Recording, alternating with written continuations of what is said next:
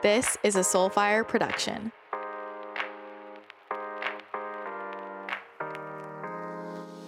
Welcome back to the podcast. I am beyond excited for today's return guest. Today, I am chatting with my friend Tim Brainard, who has been on the podcast before, episode five oh two. So if you have not yet listened to that episode, I highly encourage you to. We talked about mystical numerology, human design, and dietary regimen. We talked a bit about the body keys and the forgotten sense, which is what we're really diving into in this episode. So if you don't know what I'm talking about, it will all get explained in this episode, but I would definitely recommend listening to episode five oh two if you haven't already with Tim. And then this is the second portion. And I really wanted to have him back on the show to talk about the body keys specifically. And the body keys, if you're wondering what they are, this is how they're described on his website: a map of how the body is equipped to manage stress and soften tension in our lives. We dive deep into this in today's episode, but what it really is, is, I mean, it's a roadmap to identifying how tension is coming up in your body, how it's showing up in your body, and how to get unstuck and actually activate some of your greatest gifts through that tension. This has been super profound for me. I got a body keys personal formula from Tim shortly after our last recording, and implementing them has been super life-changing for me. And I think this is just such a tangible thing for everybody to learn about. And to be honest, I don't know anybody who couldn't benefit from this, because I know a lot of us, you know, we get in these patterns of tension and we feel stress in our bodies, and we often just stay in that stuckness. And so this is a really practical, tangible way to get unstuck. And, you know, if you're struggling with stress, if you're struggling with tension, if your nervous system is feeling a little, you know, on edge recently, I highly recommend checking this out because it is super, super life-changing. So we dive deep into the body keys. We talk about the forgotten sense, which is essentially the sixth sense, our innate wisdom that we often overlook. It's an epic episode, so I can't wait for you guys to hear it. And if you want to connect further with Tim, if you want to check out any of his readings, get your body keys personal formula, you can go to timothy brainard dot com, and his Instagram is at Timothy Brainard. So I'm super excited for you guys to all dive into this information because it has just been so life-changing for me. I share more about it in the episode, and I know you're going to get a lot of value out of it. I always love chatting with Tim, and I'm just so grateful he came back on the podcast, and we might have to have him on again. So definitely let us know what you get from this. If you have any further questions, I'm sure we could definitely do a part three because there's so much to dive into. So if you're ready to learn more about the body keys and how to get unstuck, release the tension in your body and in your life, then this is for you. Enjoy this episode with Timothy Brainard. I am so excited to announce that my new book, Manifestation Mastery: How to Shift Your Reality and Co-Create with the Universe, is officially available for purchase right now. This book is a really comprehensive guide to manifestation and how the energetics of attraction really work. It is the perfect resource if you are ready to really learn how to raise your frequency, become truly magnetic, and make manifestation your lifestyle. If you really want to understand how manifestation works, I highly recommend checking out this book. The book is a completely channeled text and is super activating, so only get your hands on it if you are ready to truly shift your life. As always, I am so grateful for all of your support during this launch, the way that this community has supported me. It truly, truly means the world, and I really couldn't have done this without you, so thank you so much for that. And as an extra thank you for anybody who leaves a review for the book on Amazon, you can submit that at manifestation mastery book dot com and get a free bonus chapter that goes along with the book that no one else has access to. So if you want to be one of the first people to get your hands on this book, Manifestation Mastery, and if you want that free bonus chapter, just head to manifestation mastery book dot com and you can find all of the information there. You can head straight to Amazon to find the book as well. When you get it, be sure to tag me on social media at Christina the Channel so that I can see that you're reading it. I can see which parts you are loving, and I can repost you and say thank you so much for supporting me with this book. And if it does resonate with you, tell everybody you know. Let's spread the love. Let's spread the high vibes all of the manifestation magic. That is my goal with this book. So again, all information you can find at manifestation mastery book dot com. And I can't wait for you to get your hands on this. So as I was saying, I'm so excited to have you back on the podcast. We had such Such great feedback from last time. I wasn't surprised. So thank you for coming back on and sharing your energy with me again. Oh my, it's all my pleasure. Thank you too. So today I, well, actually, you know what I want to start with? I want to hear like, what's, what's going on for you? What are you, what are you pumped about right now? Oof, a lot of things, but the one thing that is most recent and most current is that uh, just This earlier this week, just on Monday, I released the second level of my Forgotten Sense program. There are Amazing. three levels, and level two just launched, and that's been in the works since the turn of the new year. Mm. So it was a very long time coming, and I could not be more thrilled. We may have time to talk about the Forgotten Sense as we move through this, but yeah. Well, I mean, w- why not now? Do you want to just jump into it? Because people, I know last time we talked about the body keys and Uh, a little bit about the Forgotten Sense, but, and everybody was just kind of like, I want to hear more about it. And I definitely want to talk about the body keys. Uh, do you want to just dive in, dive into the Forgotten Sense? Sure. Yeah. I mean, I'm happy to share what it is, what it's about, and then we yeah. can kind of follow those breadcrumbs wherever they might lead us.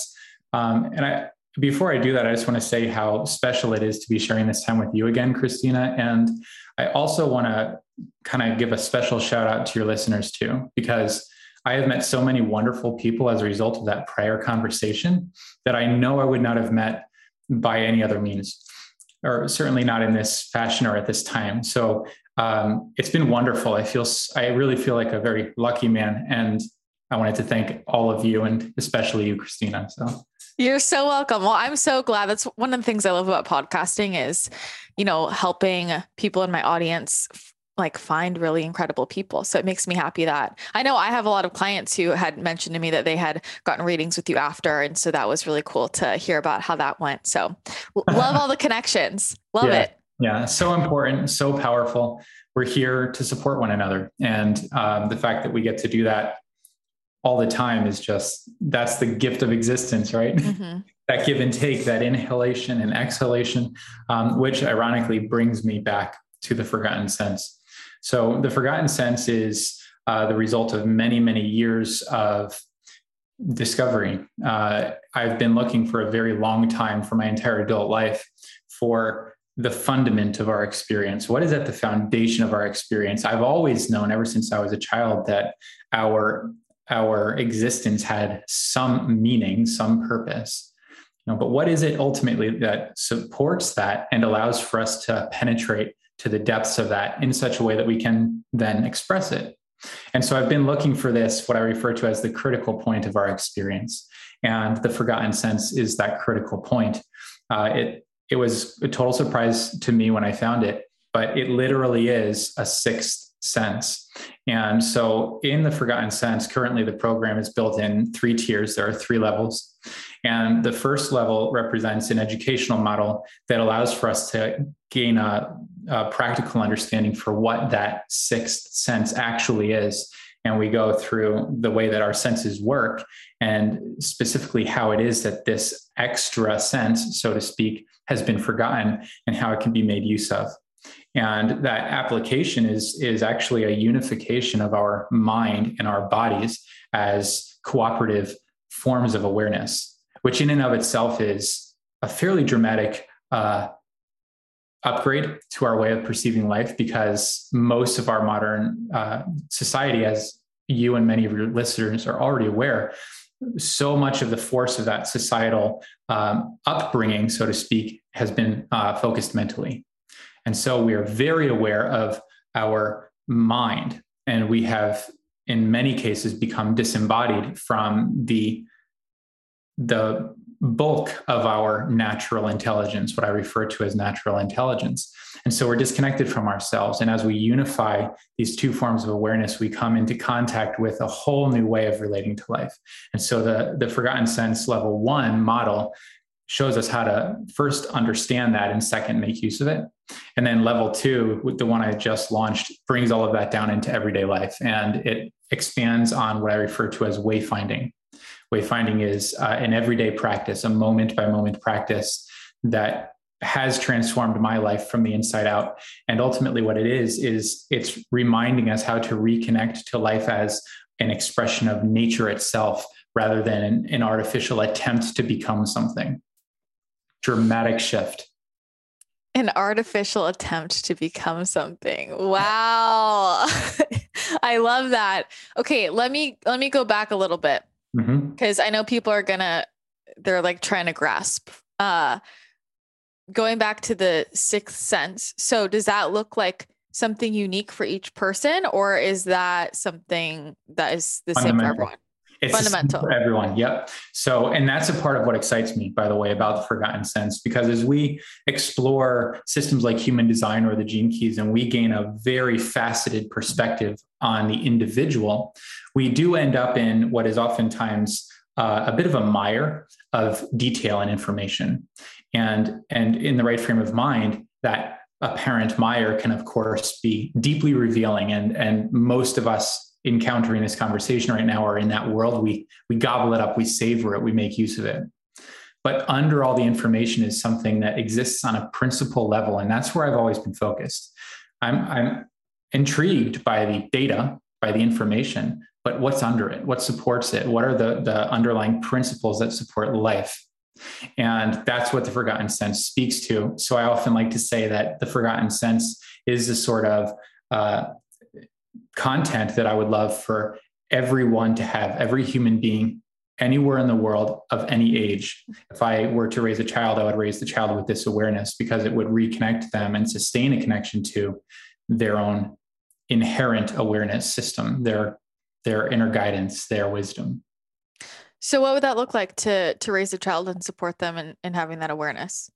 I can't speak to that because I haven't raised a child. However, what I do know is that it would be Uh, certainly include a continual return to their own uh, knowing in spite of my adult, apparent adult awareness system.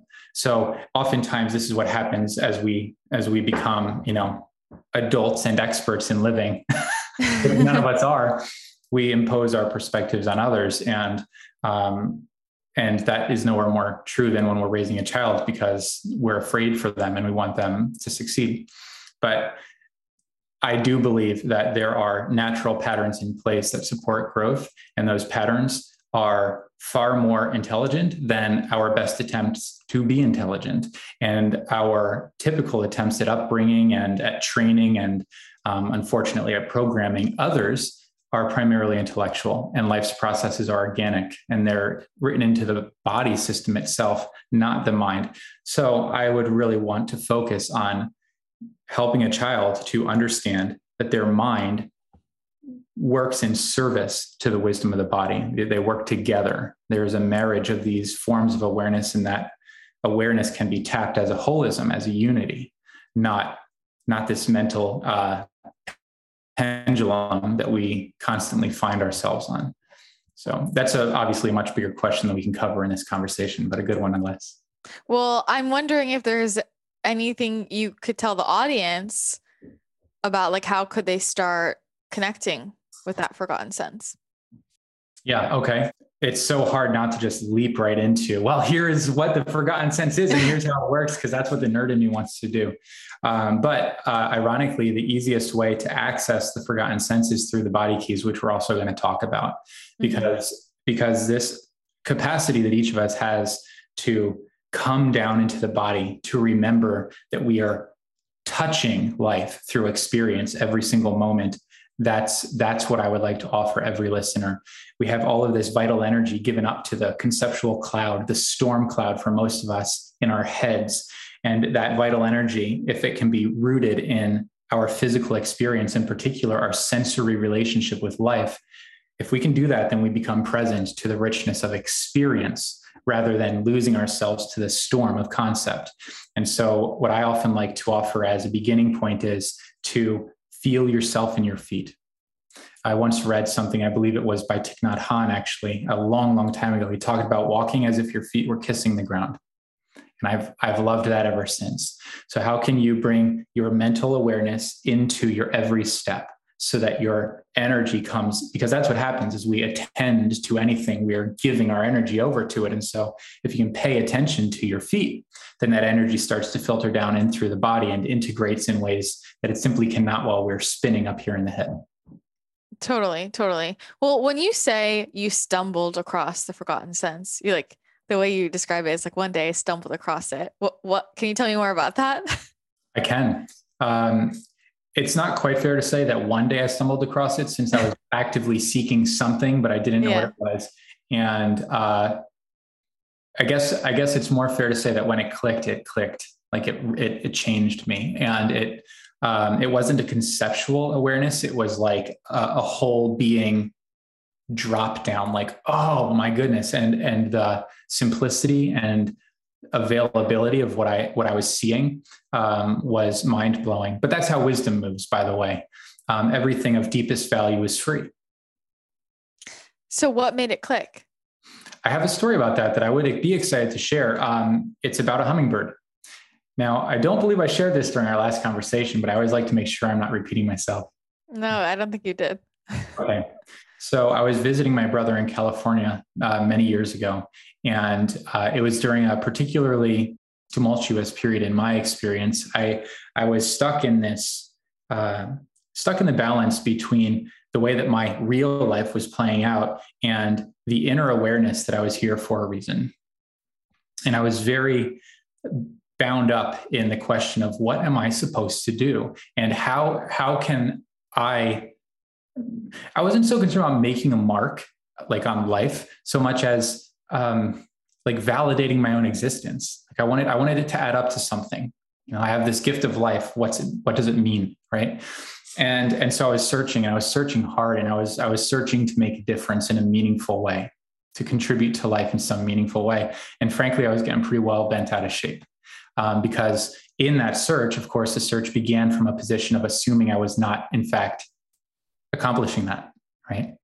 So there was an awful lot of energy spent trying to figure out my purpose. And uh, part of why I was visiting my brother was because I needed to kind of like leave everything that I was struggling so hard to accommodate and just kind of vacation in Southern California with him for a few days.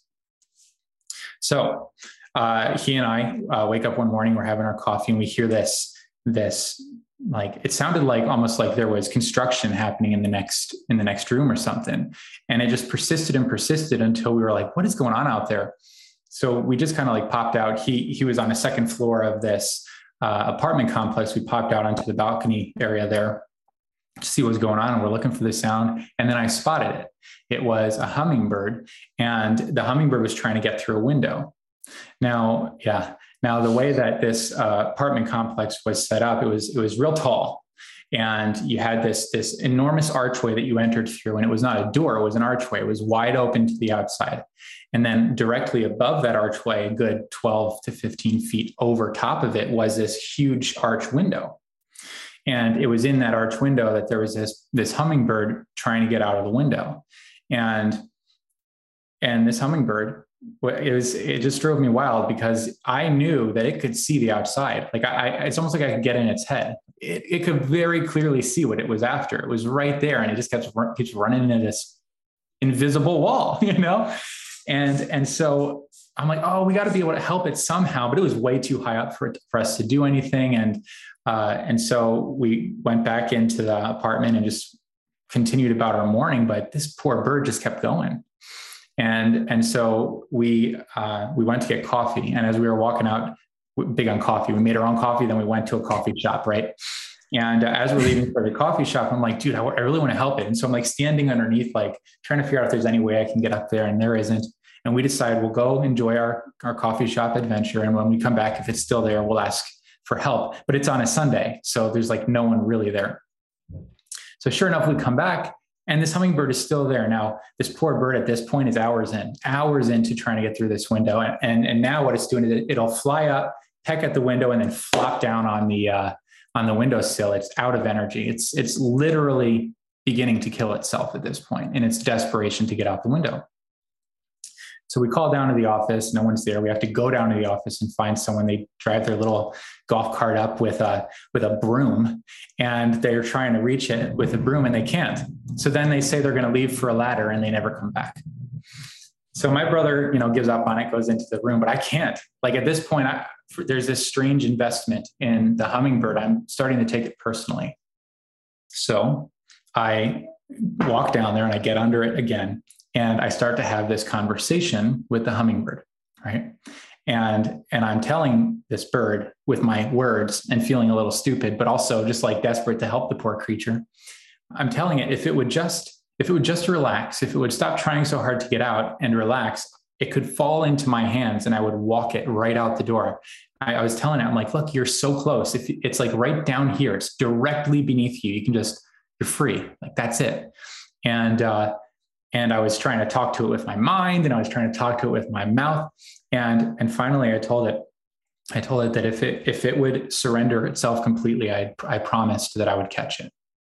And, um, and immediately after I, I spoke those words, this hummingbird flies up, and for the first time in all of these hours, it flies backwards, and then it just falls, and it, and it, and it kind of like falls into the wall, and I caught it. Right. And so now I'm holding this bird and it's just sitting there heaving. I mean, it can hardly breathe. It's covered in cobwebs from its attempts to get out this, you know, dirty window. And, and I'm, you know, now fulfilling my promise, and I walk it out, walk it out the door, and I sit, sit there with it for a solid fifteen minutes or so while it just catches its breath. I mean, it, it had to have been very near death. And I actually have a picture and video of the bird. I asked it for permission, and, um, and it gave me a look like, are you serious? But it didn't say no. So, um, so I have, and I've kept them for all these years because it's that important to me. Um, and then eventually this, this little hummingbird kind of gathered itself, fluffs its wings, and then takes off. And I realized as a result of that experience that uh, two things. First, this hummingbird was delivering a message to me. Um, second, that it had nearly killed itself in its attempt to do so, which tells me I was a little slow to pick up on the, uh, on the message there, but I did get the message. And the message was this: I can see the end from the start, apparently, here in my head as well. And I can see very clearly what that vision is. I'm here for a purpose. I'm supposed to do something. I'm supposed to be, you know, living a life of meaning and contributing to life and all of these things. It was very clear to me. And I kept poking and poking and poking to try and understand what that might be conceptually. And that bird showed me that if I would just relax, literally, physically relax, all of that effort, all of that tension, somehow, magically, the act of relaxing my body would open the door to the liberation and ultimately the um, expression of inner value that I knew so deep in my bones. And so once, once that clicked, it, it clicked, and it clicked hard. And actually, I went back to where I lived in Berkeley at the time. And, um, And my life began to change dramatically after that, because I obeyed. I, I focused my attention instead of try, on trying to figure anything out. I focused my attention on my body. I learned how to engage in what I refer to as body listening, which is uh, a constant attunement to the tension in my own physical body. And I started to open myself, because as you release tension, you also open. You open the body muscular on a muscular level, you open the body on a cellular level, and you open the heart. And doing this allowed me to access the poetry of my own life in such a deep and meaningful way that I've literally never looked back. And everything I've ever um, engaged in or developed since has been uh, an expression of this single lesson. And the forgotten sense speaks to that too. When it comes to morning rituals, we all know it's all about the beverages. Am I right? Every single day, as part of my morning ritual, I open up my heart chakra with some delicious Organifi green juice filled with so many incredible ingredients that naturally support detoxification of the pineal gland, help to naturally balance out your hormones, regulate your stress response, and give you your daily dose of superfoods. And I have been obsessed with the new green juice crisp apple flavor. It is so delicious, made from organic whole apples with all of the same benefits as the original green juice, which we all know I've been obsessed with forever. It has all of the superfoods I used to put in drinks individually, and we all know it's just a pain in the butt, first of all, to juice, I was depressed when I used to try and juice because it took up forty-five minutes of my morning, and also dealing with all of these different packages and powders and where are they all from. So it's an all-in-one with Organifi green juice. It has so many of my favorite ingredients: ashwagandha for regulating the cortisol response, moringa for natural energy, spirulina and chlorella, we all know I'm obsessed with, for natural detoxification support. Algae is a true superfood. All of the ingredients are designed to help hydrate, energize, and support cortisol balance. Best way to start my day, extra energy without any added caffeine, and it tastes so good. So if you want to try out green juice, the original or the new green juice crisp apple flavor, which you need to get your hands on, then just head to Organifi dot com slash C T C to get twenty percent off. That's spelled O R G A N I F I dot com slash C T C to get twenty percent off your order. Check out the green juice and literally all of their other products, because if you watch my stories, you know I have an entire cabinet with all of my Organifi alphabetized, because it's it's a main food group for me. Red juice, gold, harmony, it's a lifestyle. So again, Organifi dot com slash C T C, and that code C T C will get you twenty percent off. Wow, that's such a beautiful story. And I, I'm sure that's hitting a lot of people really hard. I'm curious. You know, I think a lot of people, especially listening to this podcast, are aware on some level of, I need to just surrender. I need to just relax. But they might feel like, I don't know why I just can't. You know, it feels like almost like this addiction to this pattern, right? And I think a lot of people are kind of in that space of maybe mentally knowing, like, I know I need to just surrender. I need to calm my system down or listen to my body, but why do I keep not? And so for that person, I mean, why is it that, that we get in that space, and, and how do we get out of that? Hmm. Well, in part, part of the reason that we are in that space is because we've been trained to occupy that space, and, and we've developed chronic patterns over decades. Most of us engaging in this conversation are not, you know, infants. So we've been at this a very long time, and we've trained uh, neurological and uh, nervous system to accommodate this as a way of being. Unfortunately, it's depleting us. So it's a way of being that doesn't sustain. That's the problem with it. Um, worse than being unsustainable, it actually does legitimate ongoing damage, which is also something that most of us on this path have discovered as part of how most of us ended up on the path, I'd imagine, right? So the reason why we're there is because we've been trained to act this way, to, to meet our lives in the same way and by means of the same strategies that any, any artificial man-made construct in all of our modern experience is built. And this is a part of what level, level two of the Forgotten Sense reveals, by the way. It, it draws a distinction between the, the life processes, organic life process of a tree, and the Uh, man-made strategic processes of a building. Well, we've been taught to meet life much more like a building, like an artifice, than like a plant. But we are plants. We are expressions of nature. We are not built by bricks. We are we are built by organisms, right? We are uh, we are a direct expression of relationship. So our whole entire way of being, our whole entire way of life is demanding an alteration. But there's really no model for that alteration out there. There's no human model. No, that's not fair. There are very few human models, and you really have to look for them, right? The model itself is nature. You can't miss it, but we're not taught to look there. And so, so what we have as models are demonstrating this heavily uh, effortful, or a mentally focused, strategic, linear pattern of growth that hustles and achieves and climbs the mountain in order to arrive at the peak. The problem is that even those people who are capable of this are not accessing fulfillment. So even when it works, it doesn't work. So something is deeply flawed with our entire uh, method of relating to life itself, which is what has led me over and over again to the fundamental layers of experience. It's not going to be about our, our beliefs about money. It's not going to be about what we're doing professionally.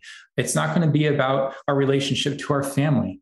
It's not going to be about any of those things individually. It will somehow include them all it somehow holds all of those things. So we need to get under them, but we're not taught to do that. So this is for those of you who, who are, like Christina said, uh, aware to some extent that, that you have to surrender. The problem is that the idea of surrender is only an idea. It gets stuck in this net of concept, right? And so we read about it and we talk about it and we listen to podcasts about it and we think, and we think really hard, and we're up there pecking at that window, got to surrender, got to surrender, got to surrender. And that's what we can see. That's, you know, that's the open air on the other side, but for the life of us, we can't figure it out.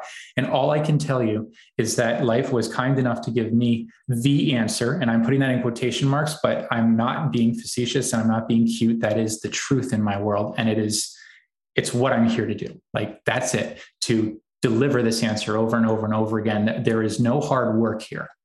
Mm-hmm. Life will do itself through each one of us. It'll do it all. Everything we're working so hard for, life can handle, always has, always will. It's a guarantee. Our only job is to remember how to open and allow life to move us rather than trying to push ourselves through life. Life doesn't need our help. So how can we relax? That's the answer. And it is physical. And that is where it becomes really simple. So if you can continually return to your body and ask whether you're tight or soft, whether your heart is closed or open, whether there is tension or relaxation, you will have something. That's the path. So uh, timely as well, because I feel like I'm having this conversation with so many people in my ecosystem, especially in the last few weeks. It feels like a lot of people are hitting this point where, because I'm hearing different versions of it. And I think where it's really stood out for me, it has been just a number of people who really love what they do and like really love their lives. And then all of a sudden it's like, I don't really know what's off, but all of a sudden I feel burnt out. And, and it's not as clear as a lot of these people have been on a track of like, whoa, I got burnt out because I was really in the wrong career or really with the wrong relationships, and having gone through the experience of, you know, realigning things and feeling like, oh, I have my energy back and things are flowing. But then once again, hitting this weird space of like, I can't move forward in this way, but I don't really know what the the tangible thing is. And I think, you know, what comes forward for me when you're talking is it's not, maybe it, it's just about how we're related. It's how we're relating to life, right? Like how we're being, uh, rather than like the, the tangible, practical pieces. Yes, that's right. And, and so much of what I'm developing is attempting to, um, supersede, subvert, even precede the, the mental effort that goes into trying to figure out the why. Right. So, yeah. so you're, you're chugging along, everything's good. And then you hit this wall, and all of a sudden, all of those processes that supported growth are failing you. And all of a sudden the energy that you did have is lagging and, or flagging rather, you're, you're running out of energy. Right. And so, um, the question for us in that moment is oftentimes, why is this happening? And I want to adjust that. I want to say, forget about why it's happening and ask what you need to do. Because, and, and that's a tricky question. What do I need to do? Because it'll often wrap right back into effort. And I'm saying that the single answer to that question in every case, without fail, on any point of any part of our life, the answer is always soften and open, soften and open. If we can get into this habit of hitting that wall and forgetting the need to know, forgetting the need to understand which trauma led us to this point or which chronic activity is hurting us. If we can simply soften and open, we gain access to awareness that we do not have when we've got those blinders on, that tunnel vision of tension. There's too much that we can't see when we're in a state of worry, when we're in a state of stress or anxiety. Once we've hit that wall, it's too late. That's where the body keys come in. And you know this from firsthand experience now, Christina, the body keys are not a conceptual system. It's not about figuring anything out. There are details you will learn, but those details are ultimately to support direct, proactive, and moment by moment application of very, very simple activities. So that's the answer to the question of what to do. And it's always easy, and it's always available, and it's always obvious. We've just forgotten it.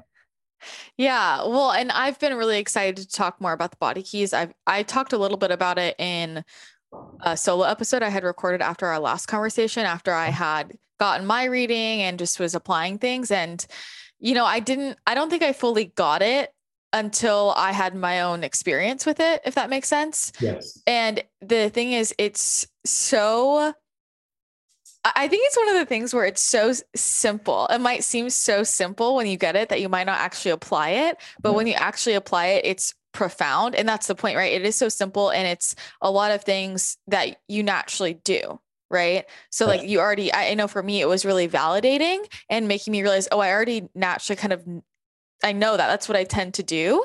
Mm-hmm. Um, and I think even just reframing for people, like, uh, I, I don't know. I think sometimes we can create beliefs around like how we're supposed to move through something. And I was like, oh, look, like, you know what? It is, it is very effective for me to go on a walk and put in my headphones. So yeah. I'm not avoiding this. I'm moving the, like I'm shifting the tension. Yes, that's exactly right. So for people, I know we kind of, we talked about it last time, but I want to recap here just in case anybody's new. Can you explain like what the body keys are and, and how it works? Like, let's get really clear for people. Sure. Yeah. Hmm. So each of our bodies is unique. But one thing that all of our bodies share in common is an intelligence that is rooted in something that precedes the mind, in something deeper than the mind. And a part of that awareness is uh, an individual knowing on how to soften the tightness of tension and stress. So each of our bodies has unique mechanisms in place for doing that. And, uh, and it's, you know, I really have to make a point in sharing that these systems that I am describing and that I've created, I don't feel that I've created them. They were given to me as gifts, and I'm as I'm as surprised by all of this as anyone. So, as as I really want you to hear what I'm sharing with as much humility as as can possibly fill the words, because I don't feel responsible for them. I feel responsible for sharing them. Okay, um, but the body keys are your body's direct mechanisms for soothing that, that tightness in the body. And as, as Christina mentioned, these mechanisms are all based in some form of uh, embodied activity. So they are not conceptual. They're not about figuring anything out. They are all about moving into some very, very basic, oftentimes mundane activity in order to return the awareness to the base of experience, which is, which is, the sensory relationship to life, which is the human experience, right? So that's what the body keys are. Uh, there's a map that your personal formula will uh, provide, and that map is only going to it's going to show you what your body keys are. Uh, the map will include the primary patterns of tension that are most likely to be contributors to your experience. And I say it this way on purpose because these patterns of tension all along the way have actually been teachers. Anytime we tense up, we are receiving a signal from the body. We haven't known it though. We've been so busy up here in the mind that we haven't known to listen in to the, what the body tells us, which is why sometimes the body has to get really, really loud, and that's called pain, right? So the body communicates to the mind through tension that we're doing something that does not support life. And as we, as we are able to adjust our relationship to tension and learn to listen for it, we can begin to access life in a far more cooperative manner. We also unify the mental awareness with the physical awareness. And so in your personal formula, you meet stuckness patterns, and those are unique to each of us. Every stuckness pattern is unlocked by one of seven body keys. And every one of these body keys allows for the ultimate expression of a gift. And that gift is a natural extension of who you are. It does not need to be cultivated or developed. It is the truth of your radiant self when you are relaxed and your heart is open.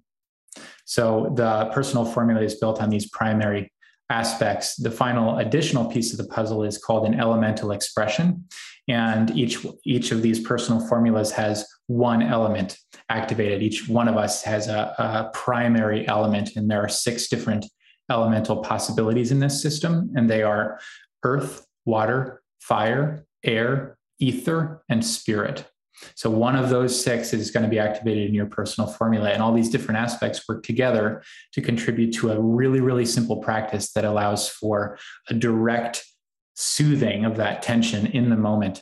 And I'll be interested to hear what you, what your experience of this has been, Christina, but I've learned that applying the body keys allows for me to proactively engage in that moment of tension in such a way that the tension is resolved in a matter of minutes and sometimes seconds. So we're not talking about days, weeks, years of therapy here. We're talking about a moment by moment uh, regulation. We're talking about a return to self and a continual return to self.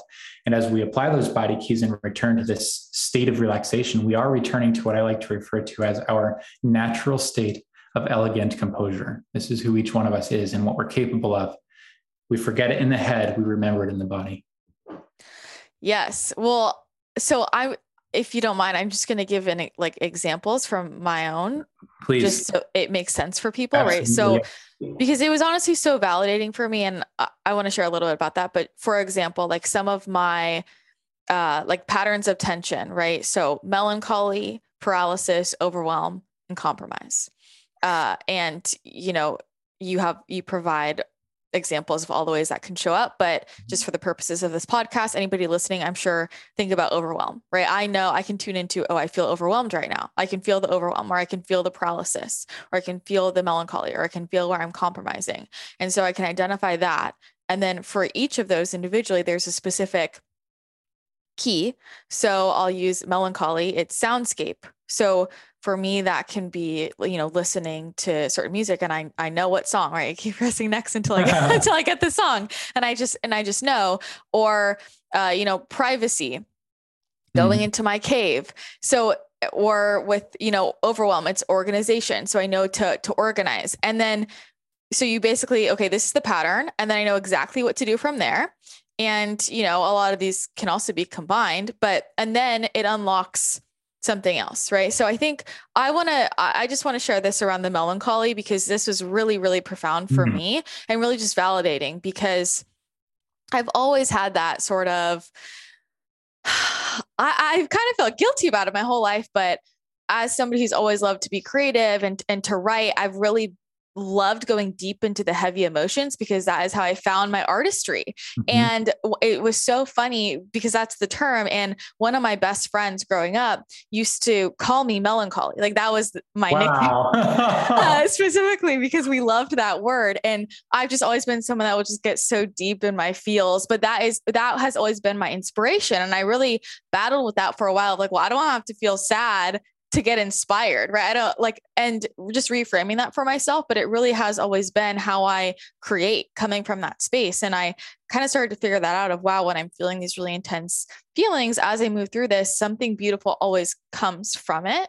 And I have seen that as a really, as a really beautiful gift. Right. And I think just really learning about that one, especially, was super validating. And, um, I've actually found that I'm so much more creative since implementing these. And there was, I think, a lot of spaces I, I had sort of forgotten, uh, things that I really enjoyed doing that since has, I have just felt like something got unplugged and my creativity came back in a really different way, which has been really great for me, and kind of just reconnecting to this other part of myself that I didn't really realize I had, uh, not been engaging with.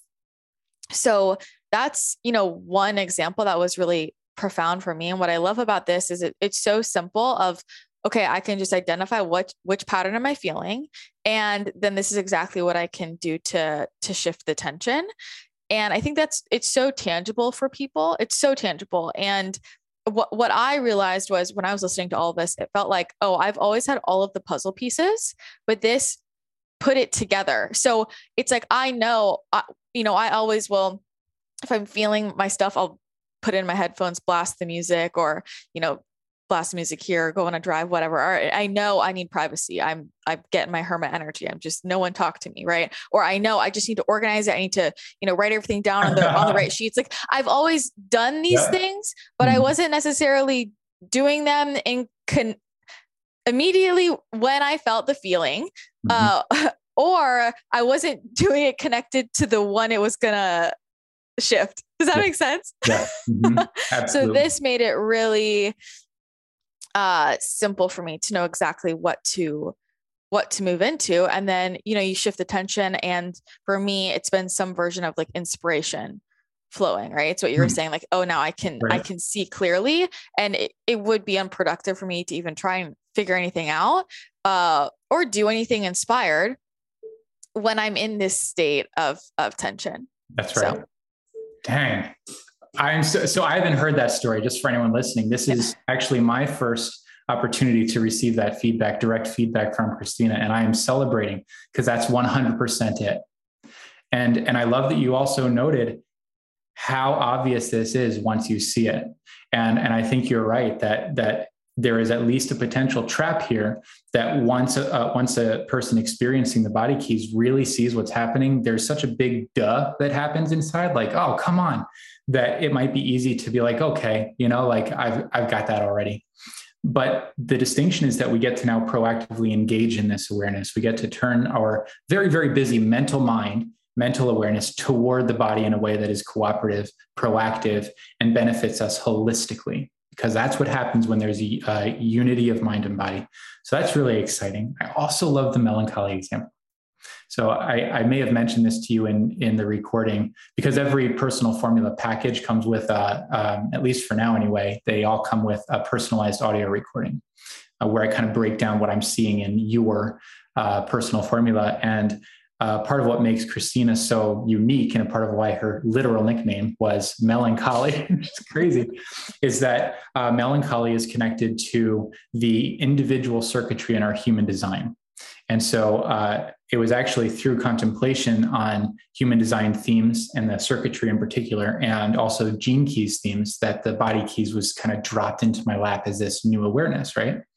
And it is the individual stream or circuitry in the human design that uh, contributes to this particular pattern of melancholy. And Christina has more than fifty percent of all the activations in her body graph happening on that courseway. So there's a very specific way that energy moves through you, Christina, and it's happening for a reason. Without understanding, that reason gets all bent out of shape, and we start to wrap mental reasons around a natural process. And anytime that we do that, we literally strangle the life out of it. And that is what we experience as a stuckness pattern of melancholy. But the movement so, itself is so important. Yeah. Yeah. Well, so I've, I have a number of questions related to this. One is, you know, something you had said to me, and I forget how you phrased it, but something around like all of mine are related to me and not related to other people. Do you know what I'm talking about? Like, like none of them involve anybody else. Is that, is that common? Is that uncommon? Like how many people are like that? Like it's all a personal process. Okay. So yes, of course, all of these are personal um, and personalized. So they're unique to us. But what I found interesting about Christina's personal formula is that there were no, there were no patterns uh, playing out in the relational dimension. And so there are seven different patterns of stuckness that uh, the body keys works with. Um, one or several of those will be activated in your personal formula. Okay. Um, those patterns play out in four different dimensions. Okay. And those dimensions are the individual dimension, the relational dimension, the emotional dimension, and the mental dimension. Uh, what I found fascinating about Christina's personal formula is that there, there's really no energy moving at all, not in her personal formula, not even really in her human design, in these relational sectors. Her experience is very internal. It feels to me like, like if you could imagine a, um, like an atom bomb, the way that that mushroom cloud starts from a center and then just affects everything. That's very much like what we're seeing here. Um, she's going to have an impact that is absorptive. It includes others, but it's not dependent upon others. It's all about whether or not she can maintain a center. Does that make sense? Yeah. Yeah, totally. I mean, between this and lots of other things, I always tell people, I'm like, you could literally plot me on an island by myself and I would be highly entertained for my whole life. Like I, yeah. I, I require no external stimulation. Like there's so much happening. I, and I genuinely mean that, you know, uh, like going on big trips and being just by myself and, you know, not having technology or books or anything. I'm just, I could sit there and just like think within myself for forever. So, um, is that, but so is that uncommon to not have the relational relational piece? It's fairly uncommon uh, okay. to have in, in a case like yours. I think there were four different elements uh, yeah. that were activated in each section, and none of them were playing out in the relational dimension. Um, I found that interesting. Um, yeah. Which, which key is the least common? There are two.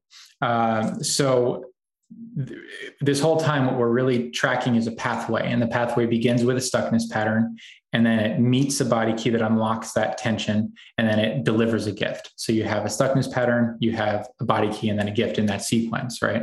Mm-hmm. Um, there are two sequences that are statistically the most rare. Um, I'm going to share them with you, but I also want to be clear that when we're talking about rare in this case, it's the, it's a statistical rarity. It's not necessarily better or worse than in any of these cases. There's no actual hierarchy here. Okay. Um, the two rarest uh, sequences are, first, one that is represented in Christina's profile, which is uh, the sequence that moves from compromise to the body key of privacy to the ultimate delivery of the gift of sovereignty. Um, which is remarkable to consider that on the other side of compromise of self, which makes us really teeny tiny, is the gift of sovereignty, which stands tall and takes up space. I mean, this, and this happens over and over again. The gift is always one hundred eighty degrees apart from what the, the tension has us believing, which is the point of the tension. It hurts because it's the body saying, not that, that's not true. You're not small. Stop squeezing yourself into tiny boxes, right? Okay. Um, the other one uh, moves from the stuckness pattern of isolation. This is a relational pattern, by the way. Um, it is unlocked by the, oh, actually, I guess there are three now that I'm saying this. It's unlocked by the pattern of nature and nurture. It's actually a combined body key. So um, isolation is unlocked by connection to nature and self-nurture, and it delivers the gift of connection. Again, isolation to connection. It's an enormous leap.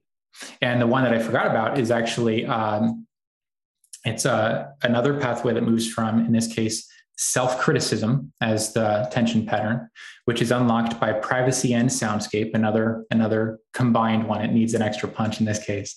Um, and it delivers, I love this. This is in, this is in my profile, by the way, and it's, it's the one that I've really, really connected to. It delivers the gift of gentleness.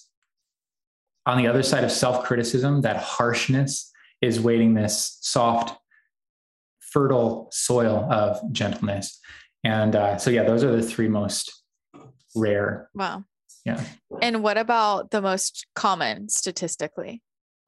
So um, these days I've found uh, that modern individuals are often expressing this primary pattern of melancholy. So the movement from melancholy to the uh, key of soundscape to the gift of originality is a very common one. I would say in, in any case where I find a personal formula that doesn't include that in one way or another, I'm surprised. It's okay. Almost always there. Um, and then two that I would say are more common, but, um, but regardless of how common they are, they're going to be familiar to everyone, would be uh, the emotional and mental patterns. So the mental pattern of overwhelm we've talked about, that's unlocked by the body key of organization and delivers the gift of clarity. And the emotional pattern of paralysis, this is where we become um, literally paralyzed by the intensity of emotion um, coursing through or around us. Um, that pattern is unlocked by activity itself. And that's, that's worth talking about in a minute. Um, and then activity opens the, uh, regains a connection to the gift of vibrancy. Mm-hmm. So it actually, we've discussed six of the seven. We might as well look at the last one, which is another relational pattern. And that is the, um, the pattern of relational discord, which is arising in response to a sense of threat in relationship. It's a defense mechanism. So um, that pattern of discord is unlocked by the body key of self-nurture, and it delivers the gift of harmony. We have two relational patterns, and they, they are representative of the two defense mechanisms that are most common in the animal world. It's fight or flight. It's discord or isolation. Yeah. And uh, what else can I tell you about that? I'll pause there. I yeah. Can, I can just keep going. I mean, that one's really interesting to me, because like if you had both of those, Hmm. That that could really. My brother does.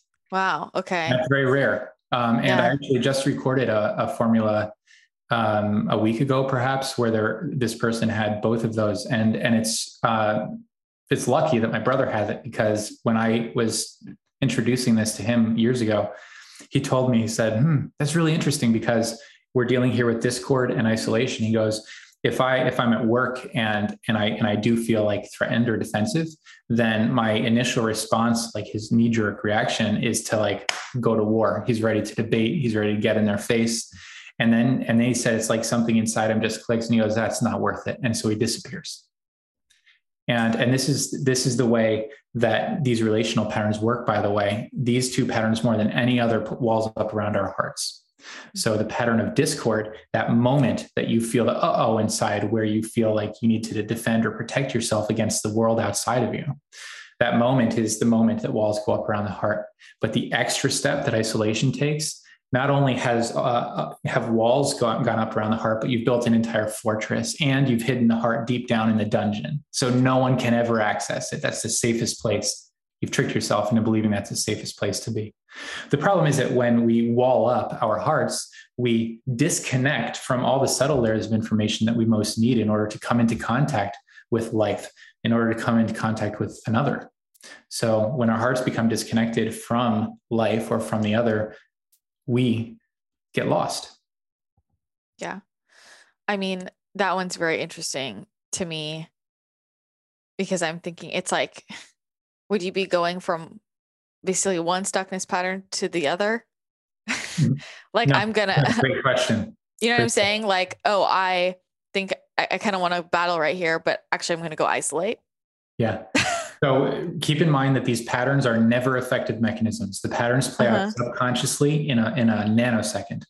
Okay. And, and I think I made a point of saying this as well in, in the audio I recorded for you, but I, I do my best to say this every single time, which is simply that these patterns, whether you have two or seven, these patterns are very much like dominoes. And by the time that you've become aware of a tightness in the body, of a feeling of stuckness, all of those dominoes have fallen into one another. And there's really no benefit to sorting out which of them started it, because the only real information that you need to be aware of, and this is a part of why the Body Keys is so powerful as a tool, the only information you actually need is an awareness of tension. Mm-hmm. We talk about these patterns, and it's useful, as Christina's already demonstrated, very useful to shine a light on them so that we can begin to open toward these aspects of our self and our nature and our giftedness. But from a practical standpoint, we don't need any of the information. Are you, are you soft and open, or are you tight and closed? That's it. And that binary system, by the way, is utterly brilliant. The binary system is is a part of what I found at the base and fundament of all life. And it is, in fact, exactly what the forgotten sense model um, communicates, demonstrates, and activates. Hmm. I, I want to talk about, I know you said you had something to say about activity. Did hmm. you want to mention something else? Wow. Thank you. See, this is, you are just such a good host. Thank you. I'm off. I'm just all excited about everything at once. Um, so what I really enjoy about the Body Key of Activity is that it came to me as a huge surprise. All seven body keys are some form of activity. So I was actually at war with this one for a little while, for weeks at a time. I was looking for a better word, a better word, because how could it be activity? They're all activities. That's redundant. But it turns out that activity was the right word. And I need, I, I've learned since then to listen better, but, um, but at the time this was all new to me. And so um, the reason it's activity is because that particular body key is an ultimate expression of activity. It's about releasing your full attention to some form of relieving activity. It's not just engaging in an act. It's about this meditative stance that commits your full attention to something, where you totally immerse yourself in any relieving activity. For some people, this can be fairly complex. For instance, one friend paints, and this is what absorbs her attention. Um, but for me, it's much simpler. For me, activity is going for a walk, or taking, uh, taking the car out on a road trip, or washing the dishes, or vacuuming the house. Simple activities that I can commit my attention to and just kind of allow the drone of that otherwise mundane movement to get energy moving, because that's what that body key is doing. It's releasing stuck emotional energy through direct physical effort. It's like a, it's like a master key, where almost like, it's like a force reset to the system that has become stuck in place. Hmm. It's also worth noting that paralysis can play itself out in ways that sometimes don't look like paralysis, right? So oftentimes in under the pressure of intense emotion, we can actually get really frantic about escaping it, right? And we can busy ourselves or distract ourselves in ways that aren't helpful to us. The other alternative is to go limp. And, and this is also worth noting for any listeners here, that when I'm referring to tension, I'm actually referring to what the forgotten sense refers to as a red state. It's any state that is, that is unhelpful and depletive. So tension, the tightness that we're referring to, can often express itself quite counterintuitively as limpness, as playing dead or playing possum. So it's not just that we're, you know, bent double by the tension in our necks and our lower backs and our jaws. It's that sometimes we just give up completely. But these are not empowered postures. Whether we're limp or we're tight, these postures are costing us. They're not allowing life to move through us and to animate the fullness of our potential. So the question for us over and over again is, how do we open and allow life to animate us? How do we move through life with poise? That's the question. Yeah. So. I love that. I, I want to ask, somebody sent this in because they wanted to ask you. Yay. Do you have any tips for privacy when you are in a situation where you're like around a lot of people? Like, let's say you're at a big family function, or you're at work, you're at work and you can't really like leave work. Uh, and there's a lot of people. Somebody asked about that. Like, do you have any tips? It's a great question. One idea I've come up with, this takes some creativity, but essentially what the body is seeking in this moment is a sense of spaciousness. You feel squeezed, right? So how can you regain a sense of spaciousness in the moment? One idea that I've had is to use um, foam earplugs to create a sense of silence so that you can kind of release yourself to an inner spaciousness, or even noise canceling headphones um, can accommodate that too. And oftentimes the body key of privacy is going to correspond in one way or another with the body key of soundscape. For instance, we see that in your profile, um, Christina. And it's also worth noting that the body, the body key of privacy soothes the stuckness pattern of compromise, which is a special expression of melancholy. So there's always going to be this, this kind of intuitive marriage between privacy and soundscape. And I think that there's a, a real benefit to be gained from um, accessing an inner privacy through something like headphones or earplugs. Mm-hmm. I mean, I, I, this has been the story of my life. I just, I'm like, I go to, I, I go to the bathroom all the time and I just like sit there, right? I'm just like Absolutely. looking at myself in the mirror, like, okay, just like, this is my calm space. No one can get me in here. So yes. that, that works too. Yep. Go to the bathroom a lot. It used to be going yeah. out for a smoke break, right? But yeah. we have these mechanisms in place and we use them, and we've used them haphazardly because we haven't understood them. Mm-hmm. But, but that's a really great question. And the reason I like that question is because it opens to the potential inherent to this system. I'm not presenting this system as a catch-all or as an answer to all things. I'm presenting it as an initiation. And what each of us makes of this through application absolutely will expand anything I'm capable of seeing from where I sit now. And my application of it now is vastly different from it, the way it was when I was first discovering it. And already Christina's experience, if we were to sit down and just kind of, you know, discuss this for a little while for the fun of it, we would find that her experience has already begun to expand on anything I've ever discovered. For instance, I have a couple of friends who um, have the element of fire, and I was on and on and on about what fire meant.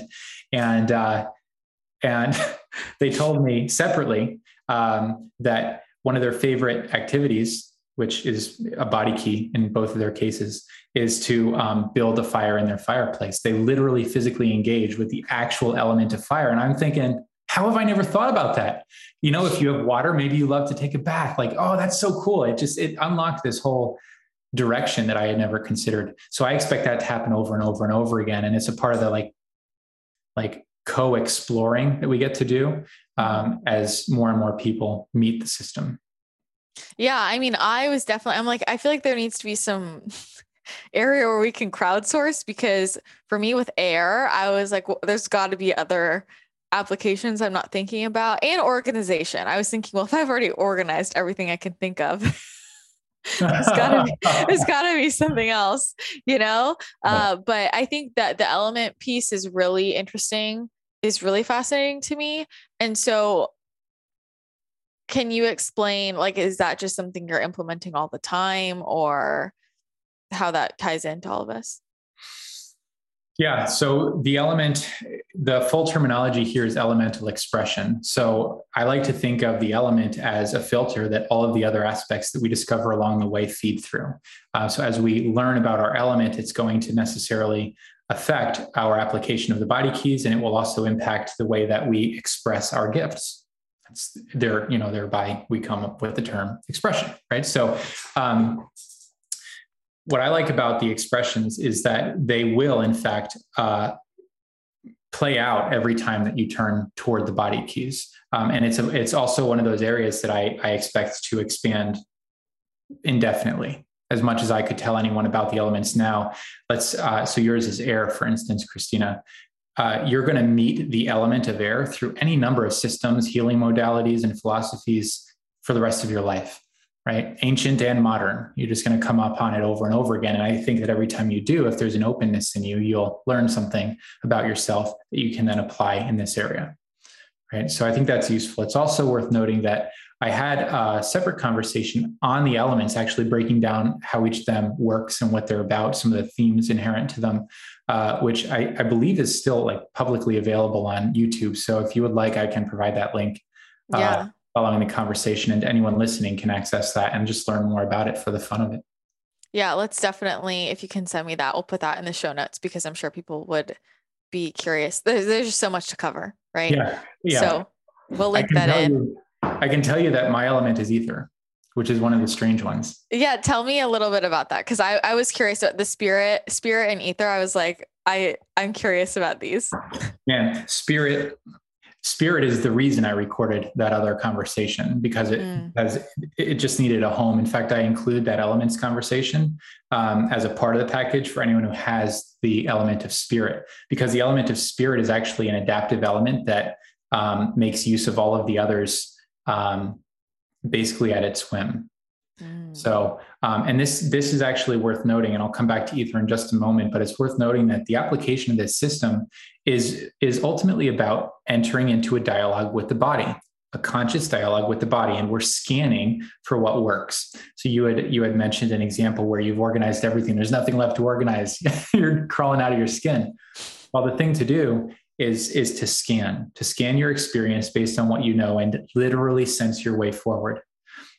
That's, that's a direct application of the forgotten sense too, by the way, as we sense our way toward whatever it is that will help to soften that moment of tension or worry or stress or anxiety or fear or sadness or anger, right? So in this case, uh, in a spirit element is in every moment that they apply the body keys, they'll be scanning to see which of these elements is going to contribute to the moment. And it, it may differ from one moment to the next. One moment, they may need the, the added input of a fiery element. They need the extra dynamism and spark of that element. And in, in a, a later moment, they might need something much softer like air, something more ambient and diffuse.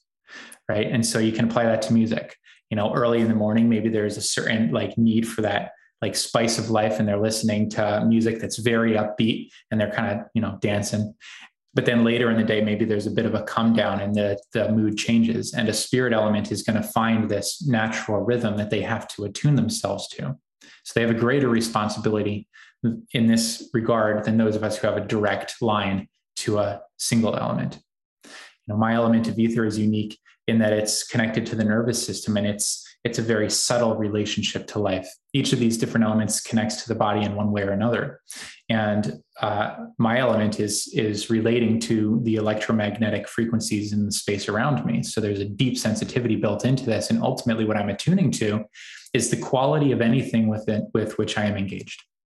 So it's, it's about the tonal quality of my experience. Does it feel good? Right. And it's also connected to the throat. And so I literally create, ether is uh, about vibration, and I create vibration through um, the vocal cords. So an ether element is going to benefit from anything that engages the vocal cords, speaking, singing, humming, chanting, sobbing, laughing. And so wow. I, get, I get to include that in my application of the body keys. That one's very interesting. Mm-hmm. It's been so fun. I'm, I'm really proud of my element. So just like, because somebody asked this as well, cause this is derived from Gene Keys and Human Design? That's right. Mm-hmm.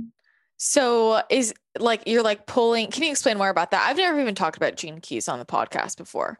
So I think people don't even, I mean, that's a whole other. Um, oh no. I know. I know. Oh, but, well, part three. Income. I know. There we go. Although you should probably get Richard to talk about that. Yeah, maybe. Yeah. You might have to, I, you know, it's, I've never really gotten into it, uh, oh.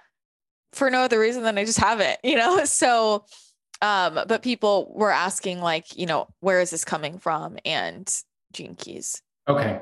Um, so the body keys is derived from Human Design and the Gene Keys. The Gene Keys are derived from Human Design in a way. Mm-hmm. Richard Rudd is the uh, creator of the Gene Keys, and he was actually one of the original proponents of Human Design and even opened the very first school of Human Design in the U K a long time ago. So his roots are in Human Design.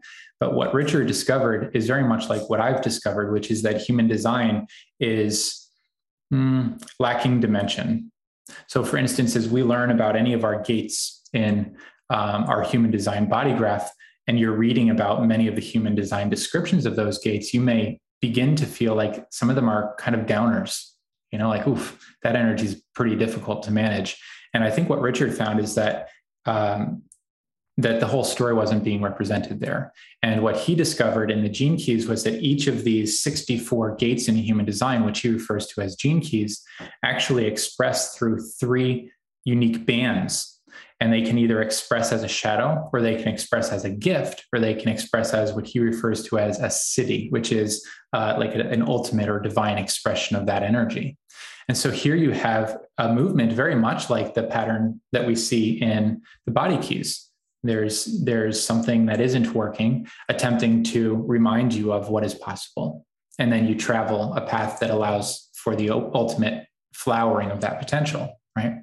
So this is true of every single activation in your entire Human Design. And the Gene Keys constructs its own profile, which is gorgeous. And frankly, to me, it's a far more Uh, it's a far deeper journey than Human Design. Human Design is analytical, so it tends to stay on the surface to some extent. You're constantly chasing information, and you could do that your whole life long. Ton of information in Human Design, whereas the Gene Keys is far more poetic, and it takes you in to each of these activations in a way that Human Design simply can't.